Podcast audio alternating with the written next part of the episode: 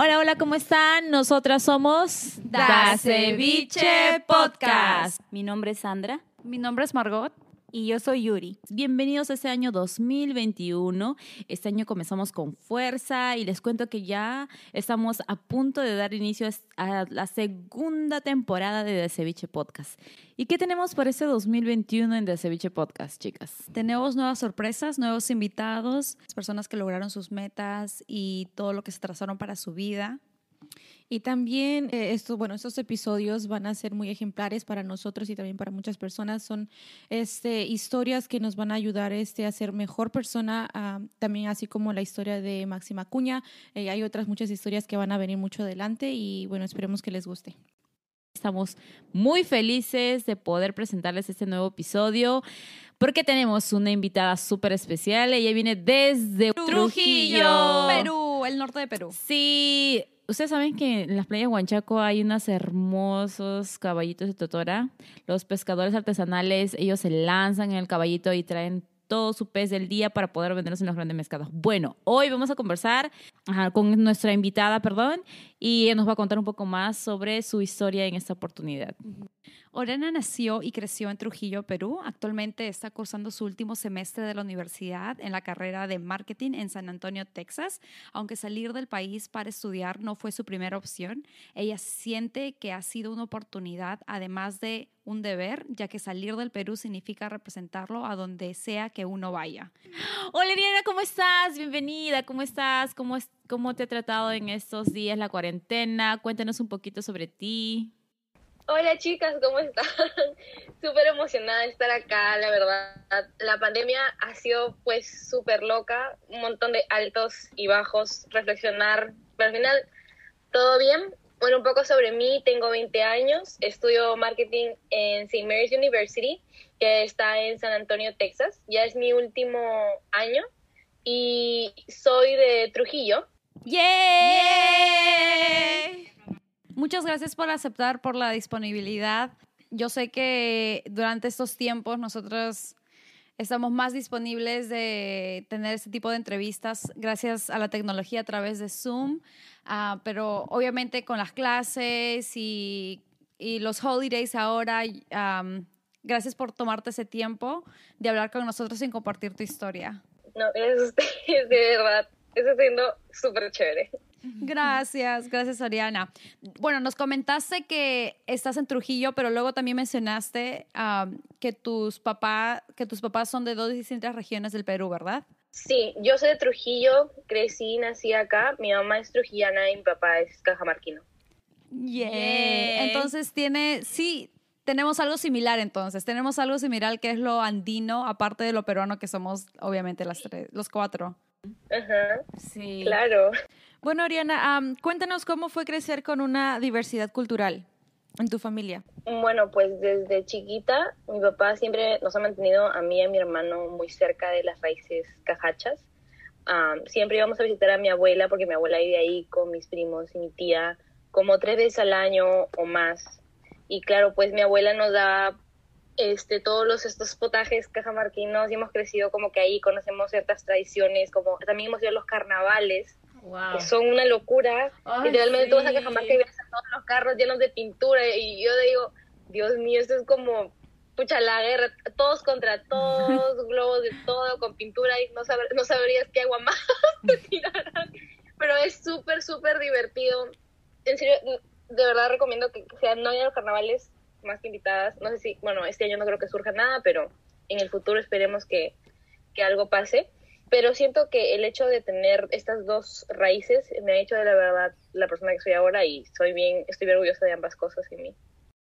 Bueno, yo, yo, yo sé más o menos, eh, tengo una referencia muy cercana por una amiga sobre los carnavales de Cajamarca, que son súper recomendables para la gente que quiera ir a visitarlos. Vayan, por favor. Obviamente, como dice Oriana, este, en este febrero o estos meses de verano que, son, que son en Perú, mayormente donde se dan esos carnavales, no se va a poder abrir por la pandemia, pero sí, seguramente ya los años siguientes sí se, va, sí, sí se van a poder... Este, se va, se, va, se va a realizar todo ese evento, ¿no? Va a ser lo máximo, lo máximo. He visto muchos videos, lo máximo. Algún día supongo que iremos a visitar Cajamarca.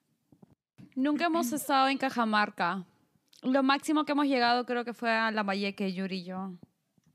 Yo, la verdad, no, yo lo único que me acuerdo es que nunca más salí de mi casa en Perú. No me acuerdo mucho, pero bueno, obviamente como ahora eh, se existe como que el internet, YouTube y ahí puedes ver y pues te informas un poquito más de otras culturas, bueno, de otras tradiciones. Am, pero sí es bonito, están con todos sus serpentinas, tienen el árbol ahí en medio, Talco, en globos. sus cachetitos. Sí, y, y te- ah, no sé si ustedes, Sí, y chicas, com- comparsas calle, por cuando íbamos, los, los días pasaban la gente pues bailando y vestidas, sí, y hay como dos máximo. filas de gentes, y, pero al medio está la comparsa, entonces se pasan los globos de un lado a otro, ¡pah! y se paran. no sabes cómo tú te cayó, pero te cayó el globo. Sí, Ay, debe ser bonito. Debe ser lo máximo. sí. Esperamos algún día poder tener la oportunidad de ir a Cajamarca a disfrutar esos carnavales. Y cuéntanos, Oriana, ¿cómo fue para ti crecer en Trujillo? Porque uno, ah, nosotras, obviamente, como dijimos, nacimos en Apurímac y crecer en Lima es totalmente distinto porque es la gran ciudad, es la capital de Perú, es la ciudad. Ah, y crecer en Trujillo, que también es una gran ciudad ah, afuera de Lima, es una de las más grandes. Está cerca a la playa, tiene bastantes potajes muy, muy ricos y la diversidad. ¿Qué tal fue ese crecer en ese entorno fuera de la capital? Bueno, ahorita que como, bueno, mirando para atrás, por así decirlo, y comparando un poco más la vida con la capital, la vida quizás en los Estados Unidos, Trujillo ha sido muy bonito para mí. O sea, como ustedes bien dicen, la playa queda literalmente a 30 minutos de mi casa, este, hay mucha diversidad cultural. Como Trujillo también tiene un poco de zona sierra, este, tenemos muchos potajes que son inspirados en eso. Obviamente está el ceviche, que no puede faltar. y también tenemos la, la sopa de todos los lunes que se llama chambar, que la vez pasada comí después de tanto tiempo y fue como, wow, es como que lo extrañaba tanto esta, esta costumbre. Y, y bueno, ha sido todo muy, muy bonito que sea en Trujillo, tener esta visión, se podría decir, un poco diferente de la capital por todas estas mezclas que, que les digo. También siento como, siento como que acá todo queda un poco cerca de todo, porque yo puedo decir que en Estados Unidos este, está cerquita, pero está como a 20 minutos, ¿sabes? Acá literalmente está cerquita y está como 5 minutos a menos. Y esa cercanía, esa calidez que siento que hay también entre el- los trujillanos ha sido pues lo que me ha hecho crecer en lo que soy ahora y gracias a, a todo este entorno puedo compartir mi cultura, mis raíces con la gente allá y bueno, con ustedes y con muchas más gente de diferentes partes del Perú. Ay, qué lindo. Ay, qué lindo. Sí, pues debe ser como un pequeño town donde conoces mucha gente que vive cerca de ahí, puedes ir a la placita, regresas caminando, puedes irte al mercado. Sí, sí. Bueno, tengo más o menos una idea de lo que tú dices porque como viví en Cusco, todo me quedaba cerca. Yo me iba caminando a la Plaza de Armas de Cusco, regresaba a mi casa caminando, iba al mercadito caminando. Todo, o sea, no tomaba casi transporte para nada. Sí. Y sobre todo en verano es muy turis- turístico porque la mayoría de personas van a hacer el famoso surf en Trujillo. Sí, aparte de eso que es muy turístico, bueno, primero que nada, ahora que estamos en verano acá, me muero de calor. Hace un sol horrible, pero también es muy turístico en verano porque es la marinera. El concurso Oh. internacional de marinera en febrero aquí se prende y pues la gente viene de todos lados. ¿no? Te imaginas la cantidad de gente que hay en estas fechas. Literalmente viene de todos los lugares del mundo y es increíble ver y pensar como que cómo esta danza, que es nuestra, o sea, y todo eso es también tratada suya en otras partes del mundo para otra gente y lo bailan con una gracia y para mí la marinera, o sea, para ser honesta, la marinera siempre me ha gustado, pero acá me pongo una mano en el pecho, no sé bailar. fallé, fallé. Así cuando era niña me metieron a clases y bailé todo, pero ahorita ya me olvido. Es como, mucha gente me dice, eres Trujillo, y bailas marinera, y yo, no. lo siento, lo siento.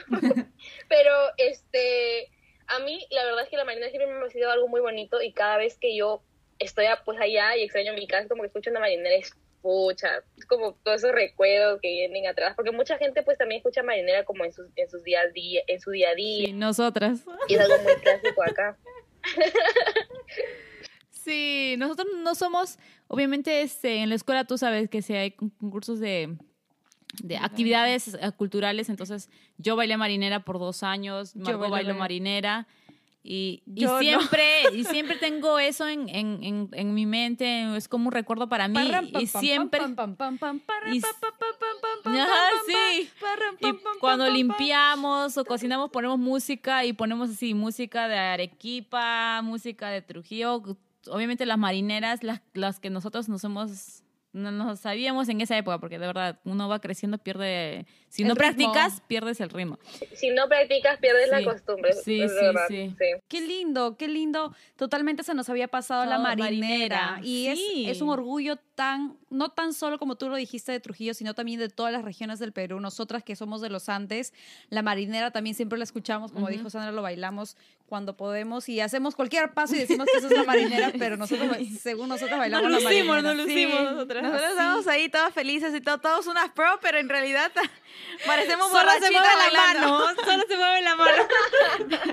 Oye, sí, ¿verdad? Oye, no sabía, yo no, yo de verdad no sabía eso sobre concurso internacional de la marinera, pero qué bueno, mira que, que a nivel del, a nivel mundial reconozcan la marinera como una, como una, como un baile, ¿no? Un baile tradicional, un baile que se puede aprender porque es un baile con mucho estilo para una mujer, derrama Es belleza. tan elegante, elegante, Es elegante, sí. delicadeza. Tengo- Sí, es toda, es toda una historia porque primero entra el hombre, el coqueteo y que no sé qué, y que el hecho de que el zapateo del hombre supuestamente emula también, por así decirlo, los pasos del caballo, y que la marinera sale el tondero, y X, Y, Z, tantos, tantas cosas. Y luego también, algo que me sorprendió mucho es que, bueno, los que organizan el concurso aquí es el Club Libertad, pero yo no sabía que este club se había expandido tanto porque un día estoy en Facebook y veo que el Club Libertad tiene un concurso de marinera en San Antonio y yo, ¿qué? ¿Qué? El real, o sea, me pareció súper así de que raro. Y una tía que ex también me escribe de que sí, yo soy la reina de la marinera. Y yo, ¿qué? O sea, me pareció tan raro. Es como, ¿en qué momento pasó todo esto? Pero, me- me- o sea, no pude ir porque tenía clases el mismo día, pero no sabes el orgullo que me llenó al saber que este baile tan típico de mi ciudad se había expandido tanto. Exacto. Sí. Ay, pero qué bueno que te das cuenta cómo somos nosotros los peruanos que llevamos nuestra cultura donde vivimos y eso es lo que rescato. Sí, exacto. Eso es lo que, lo que a mí me llena de orgullo porque si no fueran por esas personas que les gusta compartir su cultura, nos, no, no nos diéramos a conocer, no diéramos a conocer nuestra danza, nuestra- nues- nuestras comidas, ¿entiendes?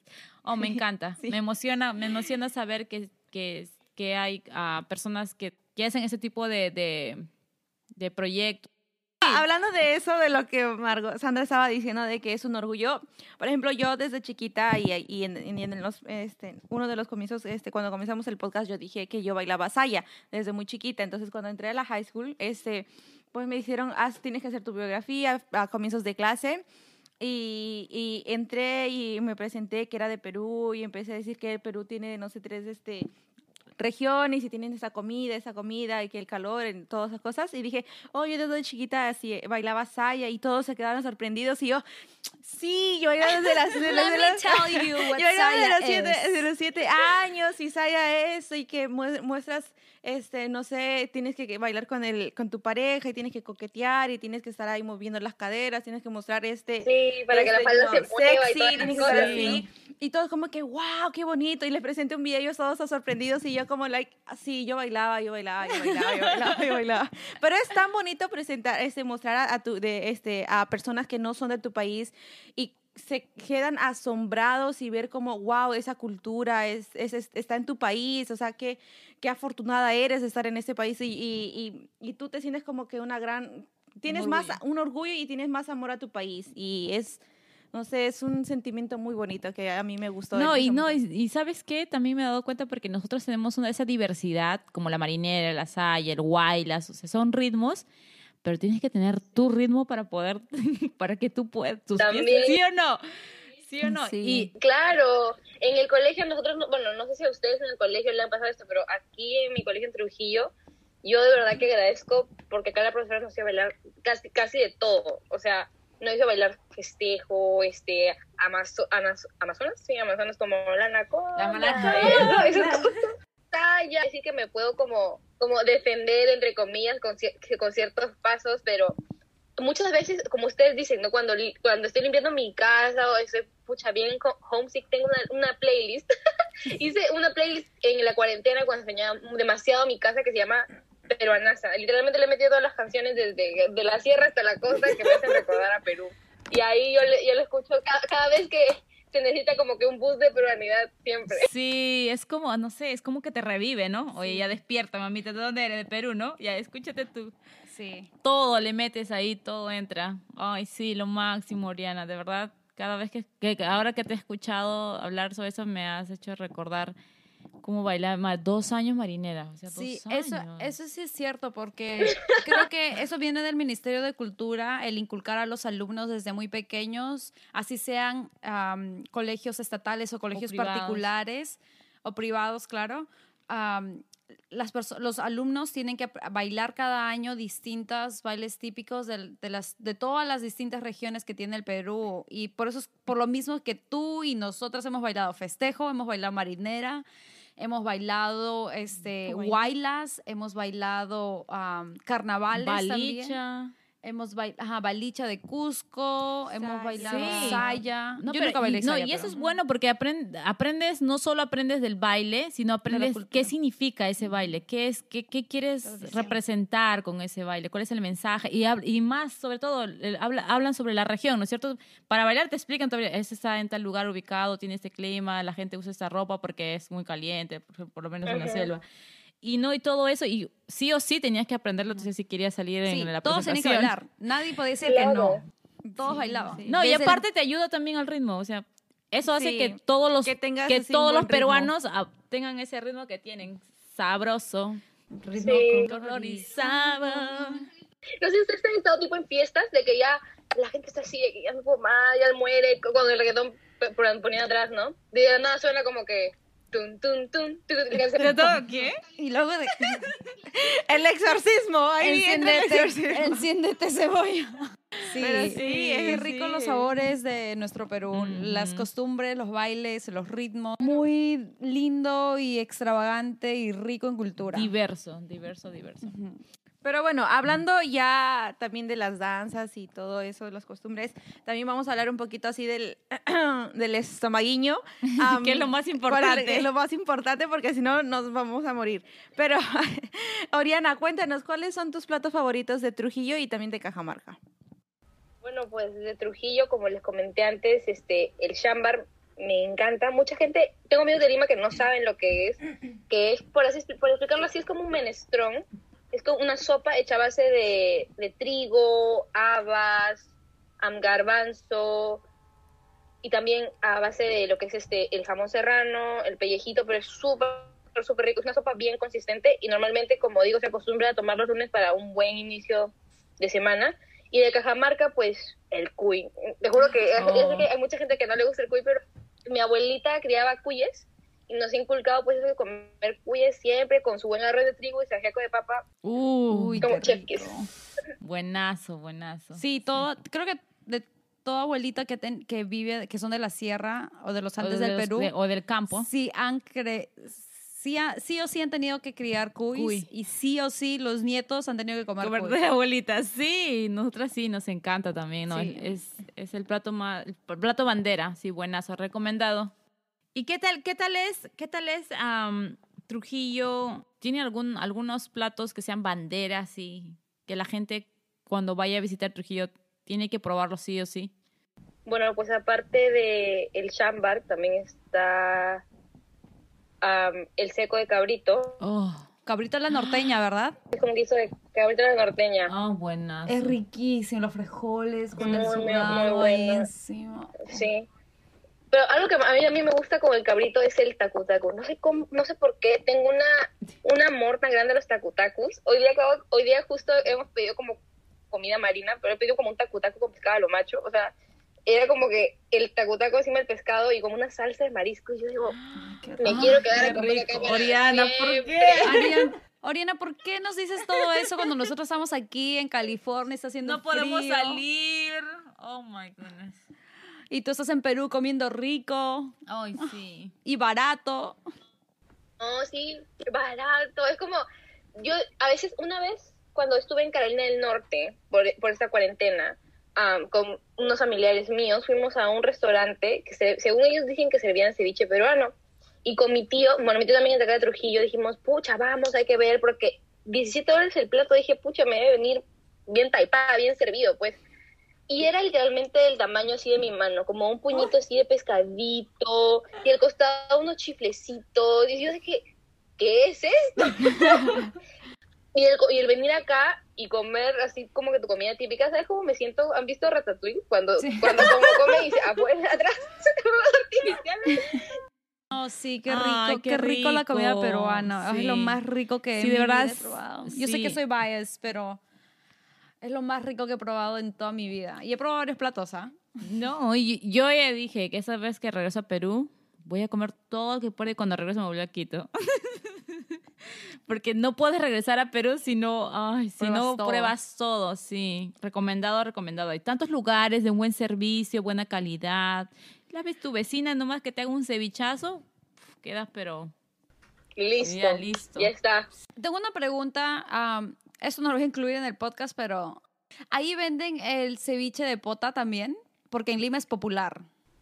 Claro. ¿Sí? Sí, es acá, claro, de cajón, ceviche de poto, si no como pasas por ahí, sigue la carretilla que vende Sí. de, Sí, de ¿en pota. serio? Me Me encanta el me ceviche de encanta. pota. No, yo, yo Mi siempre le he dicho. ama el ceviche de yo pota. siempre le he dicho, yo que voy a Perú y lo primero que voy a probar es mi ceviche de pota porque ese es mi preferido, mi ceviche De Azol, de Aluca. De, de, de- no, son 50, eh, Ya, nada, ya que subió, subió, ya subió, son subió 50, el son precio. 50. Nada que barato, pero sí, ceviche El de ceviche de lo pota máximo. es bueno, bonito y barato. Y barato, sí, Sí. es bueno, bonito y barato. Es lo más rico. Te juro Bueno. que cuando estuve el, el año pasado, me comía, en, estaba en el puente, perseguía al señor que estaba en carretilla, bajaba del bus en la que estaba el señor y dice, me va a dar tifoidea, me va a dar lo que sea, porque yo comía de todos los puestitos, me comía porque yo ya sabía que mis días en Perú estaban contados. Tenía que aprovechar sí o sí. ¿Verdad? Pero tú sabes, no. con, lo- con, con el limoncito ya muere Sí, todo, con- chola. y una, una, una rezada, una encomendada a Dios. Protégeme de todo mal. Señora, échale todo el ají, por favor.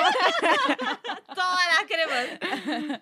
Más mi yapa. Harto, harto ají, harto Sí. rocoto. Harto rocoto para que muera. ¿Y la yapa? Y la yapa. Ay, no, Ay, sí, qué rico. Ay, sí. Oye, sí, ¿no? ¿Sabes qué? Se me antojó tripita.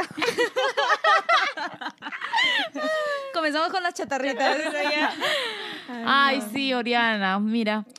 ¿Cómo decidiste, Oriana, dejar todos esos manjares peruanos después de la secundaria y enrumbarte esta oportunidad de estudiar aquí en los Estados Unidos, en Texas? ¿Cómo, cómo pasó? ¿Cmo Ujú. pasó todo eso? Cuéntanos. Estamos emocionadas de escucharte. Bueno, siendo bien honestas y como les dije antes, por mi cabeza se me había pasado la mínima idea de Estados Unidos, San- ni siquiera sabía que era San Antonio, bueno, Texas también era como extraño para mí. Entonces, mi plan de vida, entre comillas, era como ir a estudiar a Lima, porque como eh, para mucha gente de provincia me he dado cuenta que el futuro es Lima, pues no es como su siguiente paso, porque es como lo mejor, entre comillas, porque, bueno, lastimablemente el Perú está demasiado centralizado, entonces eso Es me imagino que era el capital. siguiente paso para mí también, es la capital, ajá. Pero bueno, mi colegio y mi universidad son de una misma congregación, una congregación marianista. Entonces, en el, 2000, en el 2016, cuando yo acabé el colegio, eh, la universidad decidió ofrecer becas a los colegios marianistas del Perú, que en este caso están en Trujillo y en Lima. Y no nos pedían literalmente SAT, solamente era un ensayo, carta de recomendación, notas. Y al principio yo lo miré y dije como que, bueno, pues gracias, chévere, ¿no? Ahí nomás, yo no quiero nada, porque ya tengo mi vida planeada y, todo, y yo pues estaba feliz con lo que yo en mi cabeza tenía planeado, ¿no? Entonces yo no le hice caso, pero mis papás se dieron cuenta y como me dijeron, oye, ya estoy, ¿por qué no, por qué no postulas? Y yo de que, porque no quiero, o sea, ¿para qué? Yo ya, ya está todo el plan listo, me voy a Lima, voy a postular tal día, voy a ingresar a tal carrera, y ya, si pasa algo, pues miré Estados Unidos por ahí, pues para una maestría o algo así. Que te pasa una oportunidad como que única, ni siquiera tienes que pagar algo, el colegio te está ayudando mucho, tu postura, y fue, fue una conversación, la verdad, que fue como una discusión, pero al final fue- dijimos como que, ¿sabes qué? Trata, no pierdes nada. Y que bueno, tienen razón, ¿no? Hice el ensayo, mm, entregué todo y después en diciembre me llegó un correo diciendo como que congratulations, you have earned this scholarship. Wow. Yo así de que, Dios, o sea, fue como, ok, o sea,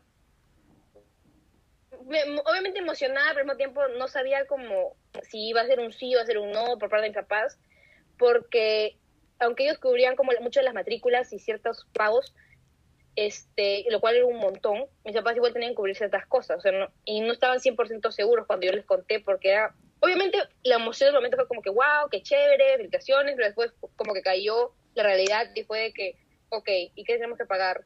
Y tú tienes que ir sola, y yo jamás había vivido fuera de mi casa, ningún, tampoco hablando otro idioma, mi vida ha sido Trujillo, Trujillo, Trujillo, Trujillo, nada más que Trujillo, pero la verdad es que mis papás empezaron a hablar con gente y con amigos que habían estudiado aquí en Trujillo o en Perú y después se habían en Estados Unidos, llámese a pues trabajar o a los sueños, es muy americano, qué sé yo, y mucha gente le decía como que no, o sea, mándala porque es lo que sigue, este, va a hacer mucho esfuerzo, pero al final va, va a pagar, va a tener sus frutos, y mis papás fueron como que, ¿sabes qué? Vámonos. Y ya, ahora estoy en mi último año y la verdad es que el tiempo se ha pasado volando. Wow, Oriana, mira, no todos tenemos esa oportunidad y tú la supiste aprovechar y la aprovechaste muy bien. Estás ahora en ese país donde tú puedes, tú, si tú, te lo, si tú te lo propones, puedes lograr y hacer grandes cosas aquí. ¿Y cómo fue para ti mudarte de allá? Tú mismo lo recalcaste que no nunca viviste fuera de tu casa. ¿Cómo fue para ti la primera vez en tu cuarto vivir sola y no ver a nadie de tu familia? ¿Cómo te sentiste? O sea, yo siento que esto de adaptarse sigue siendo un proceso para mí porque hay cosas que yo todavía sigo sin conocer, como de la cultura de allá de Estados Unidos, que a veces como que me dicen, ay, también tenemos esto, y yo, wow, no sabía como que eso. Sigue siendo un proceso de adaptación poco a poco. Para mí, como una niña de 7 años recién llegada de Perú, o sea, era algo súper divertido, pero al mismo tiempo era un poquito de miedo, para ser honesta. O sea, en mi cabeza era como que sí, la diversión, de no sé qué, que no sé cuánto, pero al mismo tiempo era como que, pues estar solita, literalmente solita. Creo que lo más difícil para mí fue el cambio 360 al idioma, porque, o sea, yo, como les comenté antes, en, mi colegio te hacen llevar inglés desde los seis años, de primero de primaria, como que cinco horas obligatorias, e incluso cuando vas a secundaria, incluso te dividen en niveles, pero después para mí, cuando yo fui ahí, era como que tengo miedo que me salga mi inglés masticado. como que se me escuche un watch and wear, qué sé yo, como no sé cuánto. Y, o sea, yo tenía un miedo, decía, no quiero hablar porque tengo miedo que se me salga algo mal. Y después yo dije como que, ¿y esta qué está hablando? ¿Qué sé yo? O sea, eso fue uno de mis mayores miedos, pero obviamente poco a poco tendría, tenía que comunicar, pues no como. Y bueno, también el hecho de vivir sola, porque yo, yo soy muy unida en familia demasiado. Y tengo un hermano chiquito que lo abro con todo mi corazón y tenerlo alrededor de la casa, aunque se ha vuelto muy fastidioso igual. ha, sido, ha sido pues para mí una parte muy grande y siempre he estado con él. El hecho de que tengo como que a mis amigas viviendo muy cerca, era como que, ¿qué voy a hacer ahora sola, no? Pero como poco a poco también me tengo que acostumbrar a esa como relación a distancia con ellos, abrirme mucho más también a la cultura, porque en mi, en mi mente era como que este como que ellos se me acercan a mí, sí, pero también me tengo que acercar yo a ellos. Porque yo no soy una persona que te diga como que al toque entablo como confianza y digo, hola, ¿cómo estás? Era como que más poco a poco. Necesito tomar No, y aparte tenías 17 años, eres una bebé. Como dicen los peruanos, eres una chibolita. sí, eres una chibolita. Sí. ¿Te imaginas yo? Yo me vuelvo loca si mi hermana de 21 años se va lejos.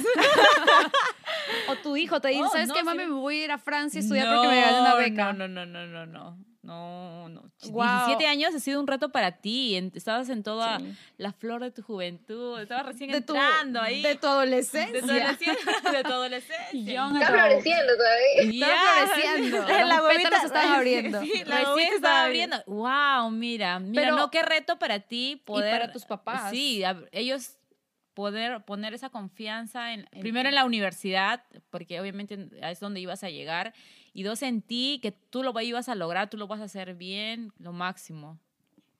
Pero es que así, así, somos los peruanos. Somos así como... Sí, así somos los peruanos. Somos muy allegados, muy apegados. Digo, como que incluso vinieron, cuando vinieron acá por primera vez representantes de la universidad, a conocer a los papás de los becados, como que los me empezaron preguntas de que, ¿y esto? ¿Y la comida? ¿Qué esto? ¿Y el otro? Y yo como que, mamá, tranquila, no, no, ¿quién te va a dar de comer? ¿Cómo vas a vivir? Este, ¿Con quién vas a vivir? Ni siquiera conozco como que, ¿quién va a ser como tu nueva roommate? ¿Vas a vivir sola? No sé qué. Y yo me iba con alguien en el mismo colegio y como entre las dos mamás era como que, siento ustedes dos, era como también una experiencia nueva, ¿no? Como ustedes dicen, era el hecho de, siento que para los latinos es como, como ustedes dicen, te casas y recién puedes salir afuera de tu casa como a vivir en otro lado, ¿no? En cambio, esto era como algo completamente distinto. Además, en mi familia, todos, todos han estudiado acá. Todo ha sido como Perú, Perú, Perú. Bueno, mi papá que vino de, Cajamarca Trujillo estudiar y así conoció a mi mamá. Pero después de eso, como que todo ha sido acá. Acá, acá, acá, acá. Y pues yo ser como la primera, se podría decir, en salir, también ha sido como, también como ha sido crecer para mí, también ha sido crecer para ellos, porque es como una experiencia distinta, como dejar a una... Mi mamá dice, no, no te imaginas lo que ha sido dejarte ahí. Y le, y le digo, pero estoy bien. Y eso es lo que tú crees. Y yo acá como diciendo, ¿dónde está mi hija? Que no sé qué. Yo me imagino tu mamá llorando todas las noches, recordando, ver, viviendo tu cuarto, ¿dónde está mi ¿Por qué la dejé ir? Sí, porque... Sí, bueno, yo ahora que soy mamá, sí, de verdad. Sí, debe ser tan difícil. Pero también es una buena decisión porque, como dice tu mamá, tú eres un nuevo, es un, como es como un logro más para ellos porque tú vas a ser ese canal de poder llevar las nuevas ideas que tú puedes ver aquí a, a tu familia, a tu familia, a su comunidad. Y así es como uno lleva pues a ya a crecer, ¿no? Y crecer, y también no solamente tú, sino también tu familia va a crecer con nuevas ideas, nuevas estrategias. Y también el hecho de que tú eres como, ¿cómo se dice? Eh, la persona que lleva la pionera, eh, de repente, no solamente en tu familia, sino en tu, en, tu, en tu barrio, en tu colegio, de repente hubieron estudiantes como tú en la secundaria que dijeron, ay, sí quiero ir, pero luego, ay, mejor no, ¿qué, qué va a pasar? ¿Qué va a ser? Ya tengo otros planes. Y viendo de ti, que tú sí tomaste la decisión, que tú tomaste las oportunidades, las oportunidades, y que te está yendo súper bien, que estás triunfando y que le estás pasando súper chévere y vas a acabar tu, tu carrera. Entonces, para futuras generaciones de estudiantes van a decir, oye, si ella pudo, yo también puedo y voy a tomar esa oportunidad. Con el miedo no voy a darme la chance de, de, de, de, tener ese futuro mejor ahí en los Estados Unidos. Porque imagínate, si, si a mí me hubiesen dicho, te vamos a dar mi, mi, colegio, te vamos a dar este, una beca para que vayas a estudiar no sé a dónde, a Vermont, o incluso a Wyoming, digo, ya sí, ¿dónde firmo? ¿Qué tengo que hacer? Porque... Pero es la sí, que se muere, María Magdalena. Exacto. La decisión que tomaste fue la atinaste ahí en el punto. La, y tus papás también, porque 17 años dejar ir a tu hija. Sí, no, sí es muy... sería de bueno, buena idea dejar. Pero en tu universidad había, habían, habían estudiantes de tu edad o todo, porque mayormente aquí los que terminan la high school terminan a los 18, 18, 19 años. O sea, ¿tú eres la más chivola de, de, de tu salón? Sí, o sea, se podría decir que yo era de las personas, de las, de las menores, porque como, ¿sabes cómo en clase como por clase de, oh, no, ¿cómo era? Class of de 2020, class of 2021, class of whatever. Entonces, este, en mi clase yo era como que una de las menores. Eh, y mucha gente cuando yo le decía, ay, ¿cuántos años tienes? 17. ¡Ah, eres una bebé, o, qué sé yo. una cosa graciosa acá es que cuando te preguntaban como que por qué vienes a la universidad con 17 años, tú le decías, ah, que acabé el colegio a los 16. ¿Acaso eres una super genio? O que no sé qué cosa yo de que... No, pero o sea, mucha gente se sorprende porque ¿por qué tan temprano, no? Y también como, o sea, si, lo, si te pones a pensar, este, la diferencia entre educación peruana y estadounidense en ese sentido es que la estadounidense sí te ofrece un poco más de visión en lo que puede hacer en el futuro. Hablando con mis amigos, era como que, sí, cuando estuve en senior year, tomé esta clase que me introdujo, ya me sé, pues, por ejemplo, los negocios. Me gustó los negocios y pues ahorita estoy en business school. O si otro me dijo, no, yo quería ser médico, pero después como que tomé la clase de biología, no me gustó, y me tomé otra, esta, y ya sé que sí me gustó.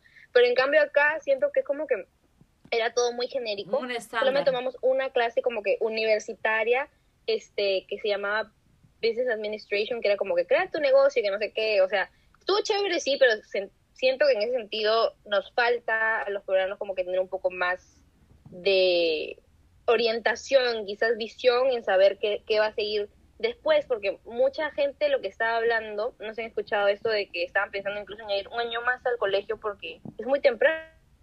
Y mucha, mucha gente, no, mucha muchas personas no tienen como esa visión de decir, sí, quiero hacer esto, quiero hacer lo otro. Es como que se meten algo, no les gusta y a veces se van porque, bueno, no quiero decir que se rinden, pero es como quizás se bajonean en el proceso, ¿no? En vez de decir cuál es, cuál es mi siguiente pues paso, ubicación, qué sé yo. pero siento que en ese sentido a Perú sí le faltaría un poco más de orientación para la gente que sale del colegio recientemente. ¿Y tú crees, tú crees, Oriana, que esta fue difícil para ti? ¿Fue difícil por tu edad a acoplarte al, al salón que tenías, que tú mayormente eran de 19, 18 o 20 años? O sea, sí me sentía como, no mal, pero sí me daba un poco de miedo el hecho que yo era como la menor. El, el, creo que mi cabeza también se rondaba la idea de que como no estoy preparada para esto. Porque cuando empezó pues todo una de las clases y la realidad dijo, ok, esto es como que mi burbuja de visión de confort se reventó y dijo, ok, esta es tu nueva como área, tu nueva tu nuevo ambiente, era, fue como que, ok, eso está pasando y pasaba rápido y yo de que, ok, ok, al mismo tiempo me daba cuenta de que para mí yo no estaba como tan preparada como creía estar, como les digo, las horas de inglés que yo había hecho, había términos que yo ni conocía, en- estudié matemática en inglés, yo la verdad no soy una persona muy grande en las matemáticas y, y para mí fue como que, ah, ok, y era como que poner mi atención 24/7, como que si una persona normal se esforzaba como que así, yo me tenía que esforzar así, este, pero en mi cabeza siempre rondaba la idea, especialmente con 17 años y el hecho de venir de Perú es como que quizás yo no puedo estar pre- tan preparada como, como ellos, ¿no? Eh, porque obviamente tienen esta educación, tienen esta visión diferente, que como les digo, si mi visión antes era pues Lima, pero su visión quizás es como que el mundo, y yo ahora pues mi visión se amplió como la de ellos, pero no, no, no tengo ese como background que tenían ellos. Pero siento que con el tiempo y el hecho de acostumbrarme a, a este nuevo ambiente, a este nuevo pues idioma, ciudad, también me hizo crecer así como de una, al toque. Este, entre, como empezar a hacer las cosas como que por mí sola, ¿no? Antes yo era mucho de como que, ¿y mamá qué hago, no? pero ahora era como, ya, tú decides tú sola qué hacer.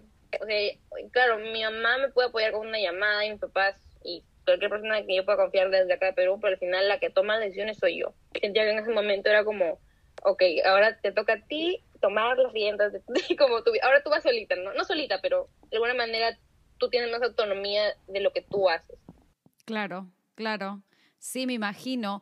Y, y antes de llegar a los Estados Unidos, ¿tú tenías una noción de cómo era la ciudad americana? Como lo comentamos cuando estuvimos, cuando hicimos la videollamada anteriormente, para nosotras, bueno, para mí era como las películas americanas, el Golden Gate, porque sabía que venía a California, Ah, pero más allá de eso no tenía ningún contacto con lo que era la, la, la ciudad, la sociedad, la vida aquí en los Estados Unidos. ¿Tú tenías alguna noción de cómo sería vivir en, en, en Texas? Bueno, creo que por, me atrevería a decir ignorancia, cuando alguien escucha Texas dice, ok, vaqueros, caballos y el viejo es Y res. cosa así. Ajá, y todo eso. Entonces yo era como que, ¿cómo ver un lugar con gente así tipo vaquera? Y, o sea, ni siquiera por mi cabeza me pasó la idea de googlear como que San Antonio, Texas, era como que, ok, Texas, vaqueros, no sé qué, ¿no? Pero también me imagino que para todos, tan- para ustedes también hubiera sido como que la referencia de las películas, como que, me va a pasar como en las películas, ¿no? pero obviamente no, no, no es así y no tenía como, antes yo no tenía ningún contacto con esta pues sociedad ame- americana. Eh, justo el 2017 que me fui, yo me fui a como Estados Unidos a estudiar el 2017 en agosto, pero en febrero de ese mismo año yo iba a ir a una conferencia en Boston y esa fue mi primera como realidad con la sociedad americana. Obviamente los estados son muy distintos, pero te, das- te das cuenta, tienes, y me di como que ese acercamiento a la sociedad americana, ¿no? Que la verdad siento que la gente es muy como que independiente, va siempre rápido por el trabajo, como les decía, siento que la comida no tiene tanta importancia como nos tiene para nosotras, ¿no? Que es como todo un momento, un tiempo con tu familia, con la persona que quieras, pues, no sé, comer y hablar, ese proceso, es como que, ok, voy a comer rápido porque es lo que me toca, voy a seguir trabajando, después a mi casa y que sé qué, y el desayuno, el café, corre, la, la. En cambio, para nosotros sentía que era más como, ok, toda la familia junta, el chicharroncito, la cosa esta, y después para el almuerzo, otro plato, este, todos juntos, no sé, las chelitas, y por ahí se tomaban una chelita, algo así. Pero ahí siento como que esto va Tienes 30 minutos para comer y luego te tienes que ir a clase. Sí, es un poco más frío, ¿no? No es un poco más, no se siente ese, ese, ese, ese sentimiento. Calor de es- hogar. Calor de hogar, exactamente. ¿Y cuáles fueron los retos que te enfrentaste cuando te mudaste los primeros meses ahí a San Antonio, Texas? Bueno, como dije antes, el lenguaje fue creo que algo muy grande para mí. También el abrirme a esta nueva cultura. Como dije antes, pues yo, la verdad, para ser bien honesta, yo soy, he sido alguien que se ha interesado siempre por, por la cultura peruana, siempre. A mí me gusta mucho aprender sobre la historia del Perú, me encanta pues ir caminar por ahí, pero el hecho de abrirme a esa nueva cultura que iba a ser como, que iba a ser como también mi nueva cultura, porque era donde yo iba a vivir, por así decirlo, como todavía no lo considero, por así decirlo, como tu casa, pero como que el nuevo lugar donde Ujú. te vas a vivir. También siento que existe este competitivismo entre todos, la verdad, lo siento mm, incluso ahorita mucho más fuerte porque es como que ya me voy Ya de la universidad. ¿no? También el hecho de ex- extrañar mi casa, la verdad, en un momento Eso, esa, esa parte es lo que, esa es la parte es lo que, lo que quiero que, que tú, que tú nos expliques. ¿Cómo fue el primer día que dormiste en ese cuartito? ¿Tú, ¿Tenías roommate o no? Sí, ten- tenía una roommate. Mi primera roommate era de St. Louis, Missouri. O sea, era como americana, americana, ¿no? Entonces, bueno, para mí, voy a ser bien honesta. La primera vez yo estaba bien emocionada. O sea, eh, no me cayó de que, ay, mi casa. O sea, fue como que, ay, estoy como... feliz, mis- Como la película, mis primeros días. Wow, qué chévere. Sí, estoy con la gente, yo sé qué. Pero en un momento del semestre sí fue como que como que me despertaba y decía, eso no es mi cuarto, como, ¿en dónde estoy? Y era como que, ah, ok, estoy en Estados Unidos. Y era como, era como que caer en esta realidad, esa nueva realidad, y el tratar de que, en mi cabeza el primer semestre para mí fue como que, o sea, tú tranquila, o sea, este es su primer semestre, estás adaptándote poco a poco, era como seguir con esa nueva realidad. El segundo semestre sí siento que ahí me, mm, me afectó un poco más el hecho de extrañar mi casa porque no vine a, Truj- a Perú, bueno, a Trujillo por Navidad, ni por Año Nuevo. Entonces la pasé por primera vez esas fechas alejada de mi familia. Y ya pues ahí se empezó a cultivar un poco más el, el homesick, como que... Pero creo que también es el hecho de como aprender a sentir, bueno, obviamente esas emociones las vas a sentir de todas maneras. Y es, es en el momento, ¿no? Como el hecho de decir como que ya me quiero ir, ¿no? Pero al mismo tiempo es como que todo lo que he recorrido valdrá la pena como que salirme ya ahorita. Y, y quizás, como, como muchas personas dicen, como el hecho de ir a Estados Unidos quizás no es para todos, porque no, no asumo que por el hecho de que una persona esté en Estados Unidos y otra siga en Perú es como que, ah, la Estados Unidos es mejor, ¿no? Es como que cada uno tiene lo suyo, tiene sus metas, pero quizás en ese momento yo creía que no era para mí, pero en realidad como que no, tranquila, como yo sé que extrañas tu casa, extrañas Perú y en ese momento te cayó el guante, por así decirlo, y tienes que aprender a, a vivir con eso, ¿no? Porque la- no lastimablemente, pero es algo en lo que he crecido de que muy apegada a mi casa, muy apegada a mi, a mi cultura, a mis raíces, a mi familia, ¿no? No es algo que yo he podido como decir, ok, chao, y me voy para siempre. Claro. Ha sido algo, ha sido un, un proceso definitivamente, aprender a cómo vivir con eso.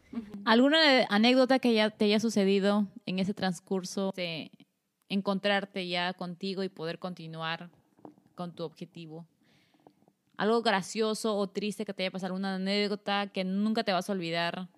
creo que una de las anécdotas que jamás me cansaré de contar es cuando la gente como que te conoce y te dicen como que, ay, ¿y de dónde eres? Que no sé qué. Y yo digo, ah, pues soy, de Perú, ¿no? O sea, obviamente no voy a decir soy de Trujillo, porque nadie en su cabeza puede, voy a decir Trujillo.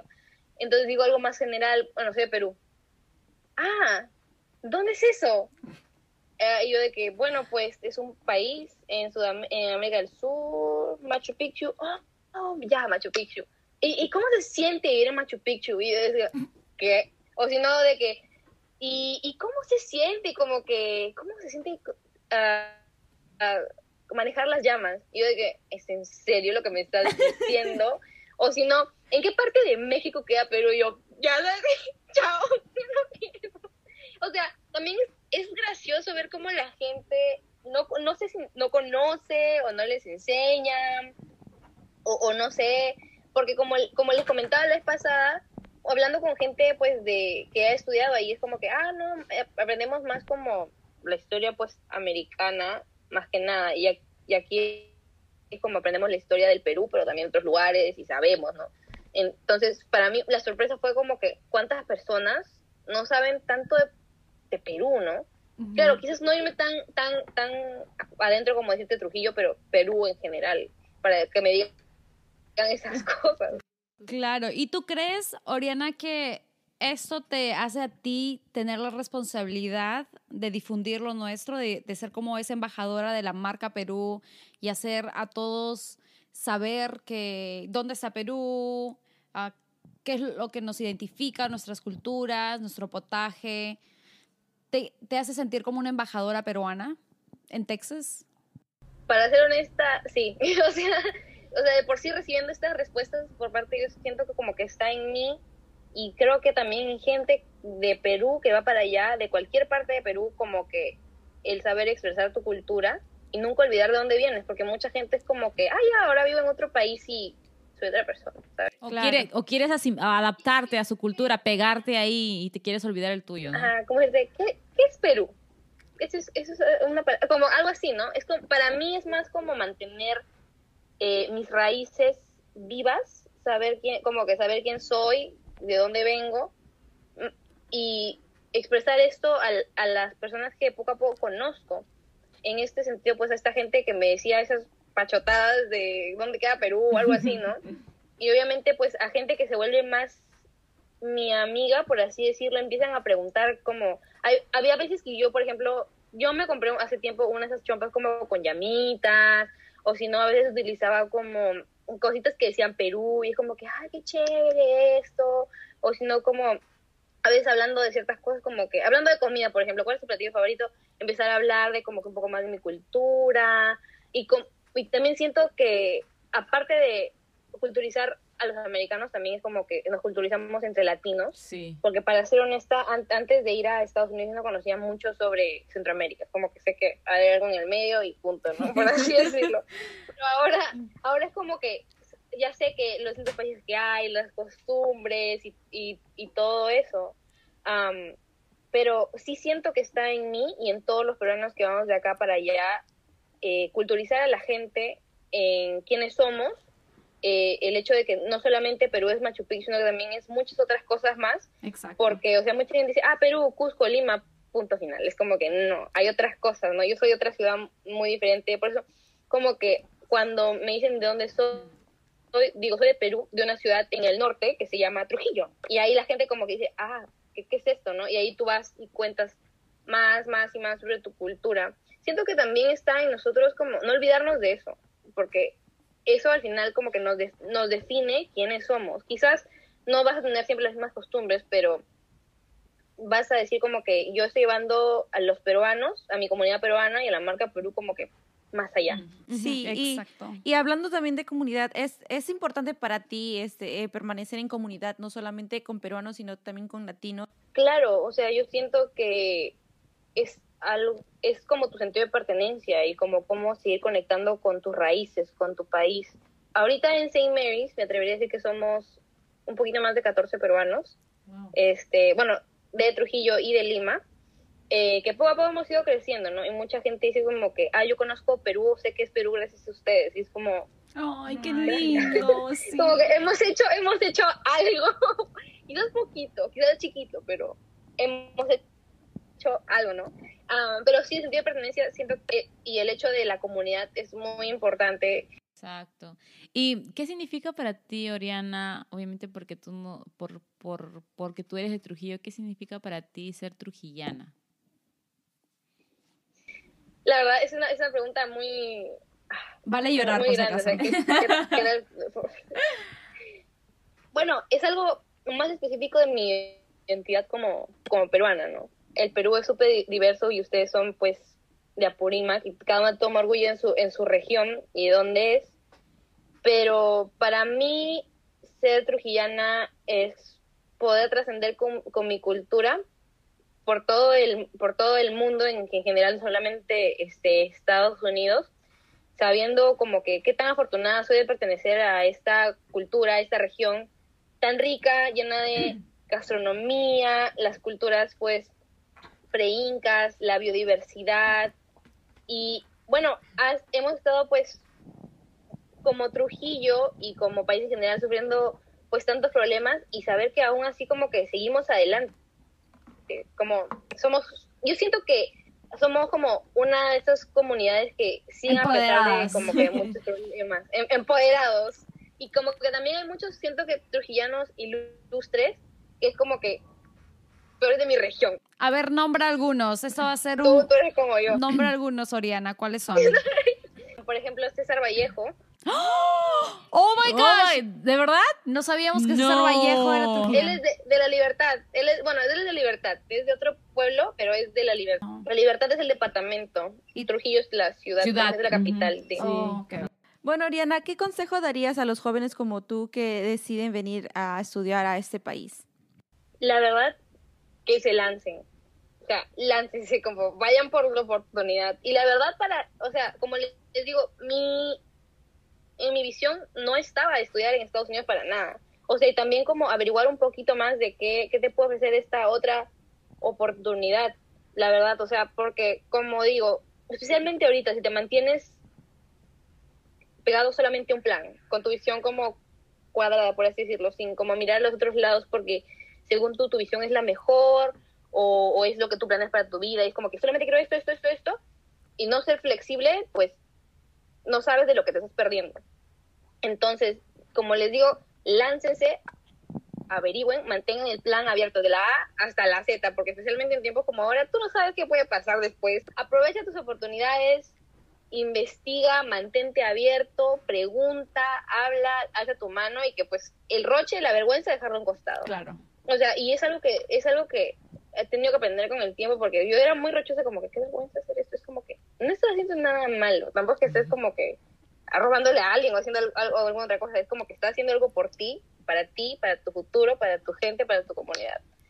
Entonces, solamente ir, tomar la oportunidad y pues seguir soñando, pensando cuál va a ser tu siguiente paso. Quizás mucha gente diga como que, ah, eso puede ser como después, en un futuro, qué sé yo, pero no lastimadamente, pero esto es lo que nuestros sueños y nuestras metas son las que nos mantienen como seguir adelante, seguir adelante. ¿Cuál va a ser el siguiente paso? Y motivados también. Es muy importante, muy, importante lo que tú dices, ser consta tener esa constancia de, de querer lograrlo. Cuesta, a todos nos ha costado, a Margot, a mi hermana aquí que está, le ha costado, a Yuri le está costando, la veo que sí, y a mí obviamente, porque bueno, ya tengo una carrera y quiero yo ah, tener mi degree, o sea, obviamente americano, para poder conseguir un trabajo, es recontra, es todo, es todo otro tema, porque ya tengo mi familia y todo, así que, pero como le dijo Renzo, todo es difícil, pero nada es imposible. Ujú. Con la constancia, la perseverancia, va a ser que tú logres todos los objetivos que tienes para tu vida, todas tus metas. Am, qué lindo que hayas, te hayas tomado el tiempo de compartir todo eso con nosotras, Oriana. Ha sido una conversación muy amena, nos hemos reído, eh, sabemos mucho más de lo que es ser trujillana, de tu experiencia a los 17 años moviéndote a los Estados, de- Wow. a los Estados Unidos. Increíble. Increíble. Y yo creo que tu historia va a ayudar a muchas, a muchas personas que saben de estudiantes que están en la universidad, que están en, en la secundaria y que quieren ah, expandir sus horizontes, Tienen ese anhelo, ¿no? De venir a, Sí. a- de ir a un país como Estados Unidos. Aplicar a las becas que tienen, Sí. investigar. Pronavec y todas esas cosas. Sí. Obviamente va, va a tomar va a tomar tiempo y como le estaba hablando justo hoy día, estaba hablando ya con mi mamá, eso como que el hecho de como tomar esta decisión, el hecho de investigar toma tiempo, pero al final va, a- siento que va a valer la pena. Quizás no no llegas a, se puede decir que no llegas a nada, que nada te guste, no, pero ahora sabes qué qué tienes qué tiene por así decirlo el mundo para ofrecer. Claro. Muchas, Muchas gracias, muchas Oriana. gracias, Oriana. Espero que Nos podamos conocer. sí, en persona algún día nos visites a. California. Sí, nos tenemos que conocer para la Pachamaca como dijimos. Sí, Obvio, te obvio. debemos la Pachamanca. sí. Bueno, ya debemos, dos. debemos ya vamos dos. A Renzo, al doctor debemos Estamos Renzo. sudando, estamos sudando. Bueno, Oriana, muchas gracias de verdad por tu tiempo. Este, muy felices y bueno, este episodio ha sido muy chévere y bueno, chicos, como siempre decimos, cuídense, utilicen hand sanitizer, máscara, siempre, siempre no se olviden. Ahora tenemos esa nueva esperanza que es la vacuna. Por favor, cu- cuesten a buen resguardo, no bajen la guardia y que esperar tranquilos a que nos vacunen y podamos ir afuera, podamos disfrutar lo que antes, todo lo que hacíamos antes, ¿no?